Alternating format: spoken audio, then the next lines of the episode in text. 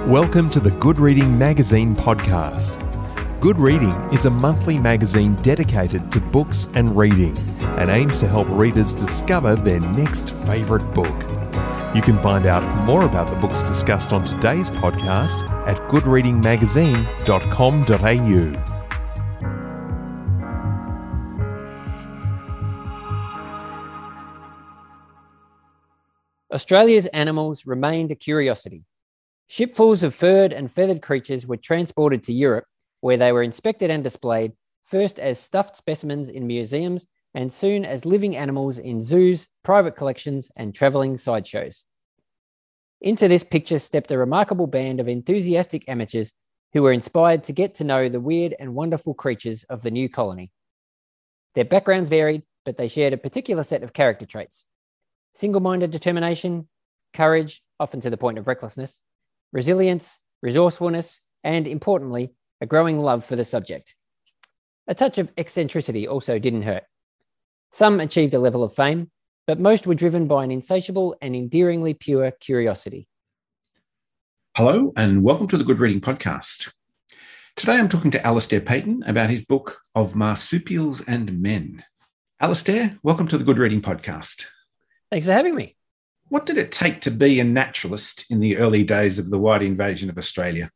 In terms of uh, formal qualifications, really nothing, because um, the idea of a naturalist was was only in its infancy, I guess, and even science generally. There was uh, a lot going on in that time uh, in terms of explosion of knowledge, but it was really you could just uh, if you were interested in something, you could go out and investigate it. And really, probably the uh, uh, the biggest advantage in colonial times was that if you had the, the time and the money to be able to do that. Um, but really, it was just being curious and interested about the natural world. Um, and then you could pretty much call yourself an expert and go and figure out what you could uh, what you could find out in the bush, and it was all there to be discovered. Really, it sounds like a, a bit of a gentleman's pursuit. Would that be right? Yeah, I think that's that's a, a fair way to describe it. Absolutely, and yeah, there were some pretty high-ranking gentlemen who decided this would be something that they would uh, get interested in, and, and they made some you know fascinating discoveries, but also uh, came up with some pretty strange ideas along the way. The Christian faith played quite a part in the assessment of Australian fauna by white settlers. How did they interpret what they saw when they arrived on the shores of Australia? Yeah, so obviously we're talking about the, uh, the colonials, uh, the British mainly, and, and there were a lot of uh, French and German naturalists in that time as well, and, and these sort of people that we're talking about. And yeah, a lot of it was based around this idea that uh, the divine creator had laid out the natural world and this you know incredible uh, array of animals and plants. And it was really the role of the naturalist to interpret what uh, his will was in all these uh, creatures. And really in especially in europe and, and what they were familiar with they thought they had a pretty good idea of that and that a lot of these animals were there for the purpose. They had a specific purpose in the, the chain of being, uh, which had humans at the top and all the way down to sort of snakes and, and lowly creatures at the bottom. And a lot of it was to serve humans, whether it's uh, you know domestic cattle and oxen and or um, dogs for hunting and these kind of things. But when they came to Australia, it was really quite uh, baffling. I think you know we're, we're probably people were familiar with. Uh, you see these quotes about how they just didn't understand the animals. Everything seemed upside down, and um, you know, was this platypus even a real thing, or was it sewed together bits of other animals? And yeah, I think a lot of that was based on that theology that everything was supposed to have a purpose, and uh, they thought they had it all figured out. And this really was uh, quite a challenge to their perception of, of how the natural world all sort of fitted together. Well, it wasn't really meant to be something out there like this. And that brings us to the term exotic. How was the term exotic applied to Australian animals? Yeah, well, in those those sort of early days, really the things, the animals uh, that the, the, settlers, the new uh, colonists were familiar with were the creatures that they knew from England and, and from Europe. And they did bring a lot of those out with them. There were lots of animals on the first fleet and on the ships that came over. And there were some really dedicated efforts to try and uh, establish populations in Australia of, of animals that they were more at home with and more familiar with. And there's some uh, obviously some pretty tragic examples of foxes and rabbits and sparrows and these kind of things that uh, we're still familiar with today. But that did evolve over the next sort of 150, 200 years so that, you know, we get to a point where now exotic animals are those introduced species and the beloved Australian animals that, that we know and love are, are what we know as Australians. So that's sort of the journey of the book, really, and, and the people who helped us along that path at one point, uh, we had a fascination with bringing monkeys and boa constrictors into the country. What was that all about? Yeah, well, that was sort of part of this whole acclimatization movement, and that was really um, that little anecdote is what uh, sort of got me digging into a lot of this stuff, and, and ended up with uh, all the information that came together as this book was this. There were speeches at acclimatization dinners given by governors of Victoria in the 1860s, and uh, one advocated for uh, monkeys to be released into the gardens in Melbourne and the bush around uh, where the new uh, settlement had sprung up, so that yeah, it would be something enjoyable for the settlers to see when they went for a stroll in the bush. Um, and then uh, the next year, the new governor didn't think that was a great idea, but he had another plan, which was to bring boa constrictors in, uh, and we could release those into the parks, and they would uh, provide. There's a crazy story where he relates one showing up at a party and slithering around over a grand piano, and everyone thought this was highly amusing. So um, that was part of the motivation there. But obviously, neither of those uh, took hold, thank goodness. But um, yeah, there were plenty of other stories, and this, yeah, that whole acclimatization movement lasted only about five or ten years at most, but uh, uh, was active in lots of parts of the world. But really, Australia and Melbourne in particular is where the the most uh, zealous uh, participants were were getting behind it, and it did yeah, cause a lot of damage to our natural environment it sounds like, uh, particularly with the monkeys, that we might have dodged a bullet there. Yes, yes, definitely. Well, the, I think the boa constrictors as well. That wouldn't be uh, something I'd love to see on a bushwalk. I want to talk about this zoophagy, the eating of rare or exotic animals to enrich the British palate, I think, as you say. Um, I think we all know what that can lead to. Um, tell us a little bit about that movement. Uh, yes, I hadn't actually made that connection to uh, recent history, but that's a good point. But yeah, it was really all tied in with this acclimatization movement, and there were different reasons, explanations, justifications given for importing uh, animals from other parts of the world to to spread in your own country, and a lot of it was yeah the European animals that we uh, that colonialists were familiar with. They brought to Australia, but also in England they tried to do this as well, bring animals in from Africa or uh, South America, and yeah, the idea was that uh, they would be useful to eat. So. Uh, you know, animals again. That natural theology, uh, Christianity aspect of it. That animals had to be useful in some way. They had to have a reason for being, and one reason could be that they were delicious. So um, obviously, there were certain animals that were favored for human eating, but there were people who thought that that was very restrictive, and uh, we should go out and try and eat as many different types of animals and living things as was humanly possible. I'm guessing that they tried quite a few of the Australian examples and um, didn't really like them. No, you're right. They didn't take most of them, which is uh, probably a good thing. But uh, yeah, to give you an example, in July 1864, the Acclimatisation Society of Victoria held a, a lavish dinner with uh, a French menu along a degustation. Some of the, I won't go with all the French pronunciations, but some of the delicacies on offer included thinly sliced wombat served with spinach, bandicoot curry, and warm pate of parrot. They gave it a go. And of course, around the same time was the booming trade in live exotic animals, a big feature of the 19th century, anything from jaguars to wombats. Where did Australia's fauna sit in that trade? Yeah, that was an interesting thing to, to come across with the, you know, studying and researching how the animals were coming to Australia, a lot of British animals to uh, be released here, that there was a, a lot of Australian animals going the other way, even though the uh, new arrivals didn't seem to think the Australian animals were worth that much, but uh, there was a lot of interest in them overseas, and you know, um, new parts of the world being explored and discovered, and new animals arriving back in London. And really, it was on the uh, the London docks where there was uh, uh, some warehouses where you could go and just see all kinds of exotic creatures, like you say, a rhinoceros or an elephant might have just come off the ship.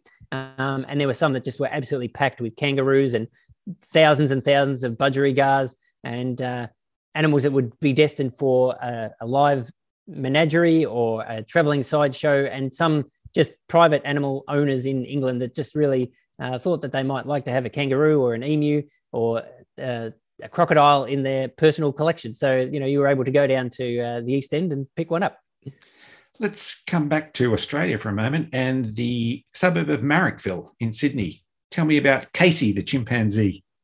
Uh, yes, no, I really, this is a great story. I'm glad you mentioned this. But Casey was the first chimpanzee uh, to arrive in Australia, and Ellis Joseph was one of the animal dealers who was taking Australian animals overseas and, and selling them and bringing other exotic animals back the other way. And uh, Casey was one of his, and he went on went on tour. And you know, one of the really enjoyable parts of writing this book was a lot of the research was uh, looking up old newspaper archives from all over the place. And uh, the the uh, barrier miner in Broken Hill was one that I came across from uh, 9th, of April in 1910 uh, was this description of Casey, who on to a visit at Broken Hill. Uh, he is extremely intelligent, answers readily to his name, and performs various tricks. Uh, his ceaseless activities is simply wonderful and must give rise to envy in the minds of any gymnast who may be among the audience. Casey plays the piano, wheels prams, nurses babies, smokes, writes, plays the mouth organ, and does a hundred other things.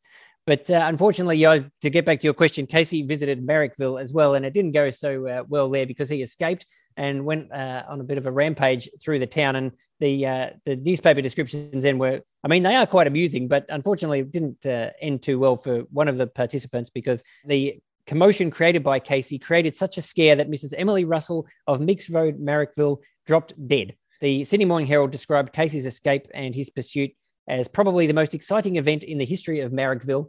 And in fact, uh, the Mr. Russell uh, went to court to try and sue for the uh, death of his wife, um, but he did have to admit in court that the deceased was of stout build and somewhat excitable. so, but he did get 450 pounds. uh, can I suggest that that may still be the most exciting event to hit Marrickville?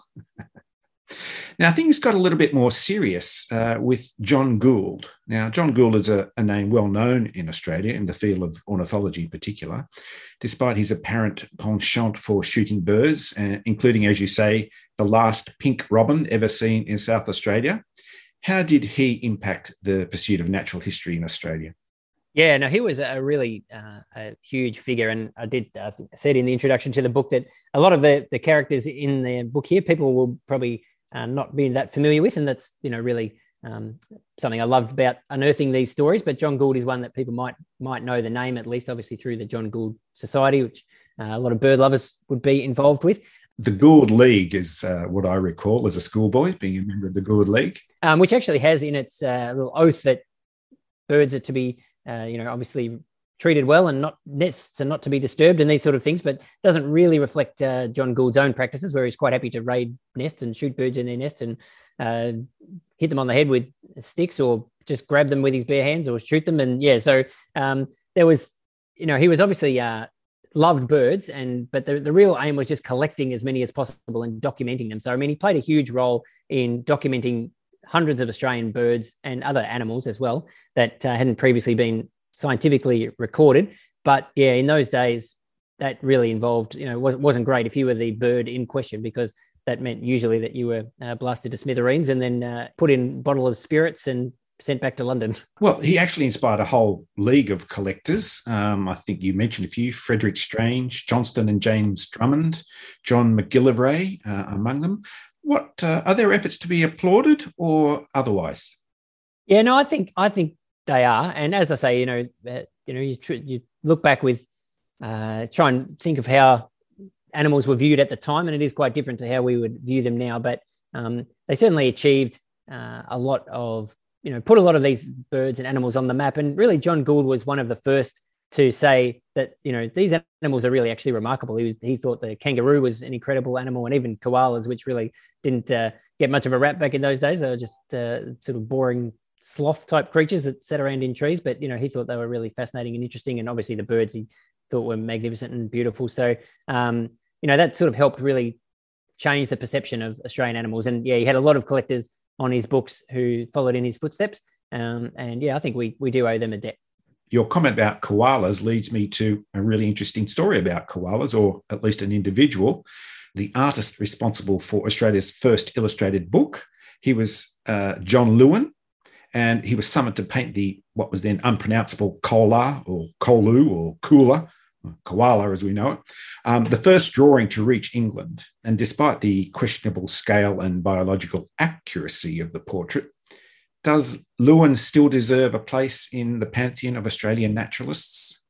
Yeah, no, I think he definitely does. Um, yeah, and he's he's a good story, and um, you know that's that's another one that you know there's a lot of these in the book, so you know it's a real collection of these interesting characters who you know did some really interesting scientific work. You know, we can um, look at both sides of the picture and say there were some things that we wouldn't uh, approve of the way they went about it today, but then there's just you know the the quirky and interesting people who got involved in this sort of field, and even the story of how John Lewin came to Australia and uh, how he put his wife on uh, on the boat and then went home to get some unspecified item, and then when he came back to the docks in London, the boat had literally sailed, uh, and he was stuck uh, about a year behind his wife, who arrived, and she he when he finally did get there, there were all kind of scandals about uh, what she'd been up to in, on the ship and with his absence. So um, that was sort of one of the early colonial scandals in Australia, which he sort of had to really fight to uh, clear his name, which he did successfully. But um, yeah, the, I think uh, he's you know he's one that I was really happy to to put his story on the page, and you know hopefully. Um, people can recognize some of these figures for their, their early work that they did. It's an interesting approach to divorce, that's for sure. Let's talk about the snake men. This is a particularly amusing section and contains some black humour amongst it as well, of course. There's a nice quote there. The most essential thing after a person has been bitten by a venomous snake is not to despair and not to consider himself doomed. Gerard Krefft, yeah, who was uh, one of the early directors of the Sydney Museum and, and one of the first people to really look into Australian snakes, published the first book of Australian snakes. And um, yeah, that sort of reflects the fact that uh, uh, you know, as we said, this was all new territory, and uh, these were animals that hadn't been looked into before, and especially the snakes. They were really the last class of animals to be uh, investigated because people uh, didn't see them that often, and and they weren't considered as interesting and as worthy as other creatures. But there were, yeah, this really interesting group of. Uh, they, they, were all men, I think. They they called themselves snakies or snake men, who um, just were became obsessed with snakes, and really with that idea that you know snakes you know aren't that bad? We need to communicate this idea to the wider world that snakes are really interesting and you know shouldn't be uh, looked down upon sort of uh, literally i guess as they were but uh, it did did come back to bite them i guess uh, literally in many cases. Now uh, this fellow johann ludwig gerhard krefft was a german and uh, it just takes me back to um, for a moment to ludwig leichhardt another german who i think in your book is described by rather unflatteringly as an eccentric, gluttonous, gangling German. Definitely not flattering. And Krefft, I think, suffered from the same, uh, I guess, uh, discrimination. Can you take us through just for a moment about his interaction with the Australian Museum in particular? Yeah, and I think that's that's true. And I think uh, he also was uh, quite a, an abrupt sort of character who didn't suffer fools uh, lightly, and he saw some of the um, bureaucrats who ran the museum as collectors who didn't have really any interest in advancing scientific knowledge. And he was quite a big proponent of Darwin's new theories, which were, were fairly new on the scene at that time. And it took some of the other establishment uh, a while to catch up to those. But um, he was museum director for a few years there, but uh, just kept butting heads with that uh, establishment. It all turned sour when they uh, demanded that he return the keys to the museum, um, leveled a whole series of charges against him that he was stealing specimens and um, I think there was one of them was he used uh, some of the museum items to make furniture for himself. Uh, some of them were yeah seemed pretty crazy, but uh, he really uh, wasn't going along with this plan at all. And his reaction was to barricade himself in his office in the museum. And the the whole dispute only was settled when they found some uh, prize fighters to break down the door. And uh, he was sitting in his ornate red leather chair, and they picked him up in the chair and basically threw him into the street. And that was the end of his museum career not a good end to, a, what was apparently a fairly illustrious career. And he was a serious naturalist after all. Yeah, absolutely. And yeah, the uh, that red, red leather chair is now on display in the museum. So uh, really recognizing some of his work and that, you know, he really was a, a, champion for science and for, even though he did, as you say, suffer probably from a bit of discrimination from his uh, German heritage, that he was really um, championed Australian science and keeping animals here to be studied rather than sending them all overseas. Your book kind of wraps up with, uh, well, the naturalist in the media, and uh, particularly the TV naturalist. That's a category possibly unique to Australia, um, but there's a was a whole menagerie of celebrity nature writers that came before them. It seems that their influence is mostly positive, despite the exploits of Russell Coight, for example. Let's talk about for a moment the one person I guess that everybody knows, Harry Butler. Yeah, yeah. So yeah, I think you're right. And this is what I, I was really enjoyed writing this section because I remember this as a kid watching these ABC documentaries, and it was really that uh, stereotypical uh, bearded, khaki-clad uh, Australian naturalist who'd traipse out into the bush and grab animals out of trees or lift up a, a, piece of bark on the ground and tell you what was going on. And um, and Harry Butler probably was the, uh, the the number one man for a while, although as you say, there were there were quite a lot. Um, but yeah, he had a really interesting approach to conservation, and he uh, was, you know, his programs had a huge reach and would have had a big impact on introducing people to animals and improving the how Australian animals were perceived. But he also was had this idea that development and conservation could really go hand in hand, and it, it really ended up um, it ruined his career and, and ruined his reputation in a lot of ways. That he was, you know, sort of signed on to promote um, developments in places like Kakadu National Park and to defend the um, Franklin River Dam uh, project. So he ended up on the the wrong side of uh, a lot of those conservation battles. Now, as a final question, or I guess a final proposition, while of marsupials and men is extremely informative and enormously entertaining, I also detect an air of lament in this book. Do you despair for the future of Australian fauna? Well, yeah, I do. I mean, I try to be hopeful, and there's, uh, yeah, the conclusion of the book does tell the story of the worryingly high rates of extinction amongst Australian animals since you know 1788. I think 24 Australian mammals have gone extinct, and that's the same as the whole rest of the world combined. So uh, it's not something that we want to be um, at the you know number one in the world at. But and there's a lot of animals. You know, only in the last month or two, the koala was placed on the um, endangered species list in Queensland, New South Wales, and the ACT. And that's just like to think that you know in our lifetime the koala could go extinct. It's just like that does make me very sad. So, but I, I hope that um, you know in writing the book and people reading these stories and and you know, I think everybody loves these animals and just reminding people of what's at stake uh, will hopefully get some more action. And you know, the, there's solutions are out there. You know, we, it's not that something's going to happen that we just can't figure out why. Um, we know why. There's, you know, it's mainly to do with habitat loss and global warming, and you know, there's some big problems. But you know, if we can address those and get moving, then you know, we really want to be able to be able to go out in the bush. Like you know, part of the the inspiration, I guess, if you go all the way back to my own childhood, was I just loved uh, my parents taking me on bushwalks and looking up trees, trying to find koalas and and um, animals coming across Australian animals like that. And you know, we really want future generations to be able to do that as well. Well, that's a great book. I really enjoyed reading it, Alistair. And thank you for joining me on the Good Reading Podcast. No, thank you so much. I've been talking to Alistair Paton about his new book, Of Marsupials and Men. It's published by Hachette, and you can find it at goodreadingmagazine.com.au.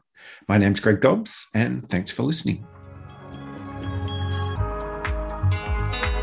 Subscribe to Good Reading print and online magazine at goodreadingmagazine.com.au.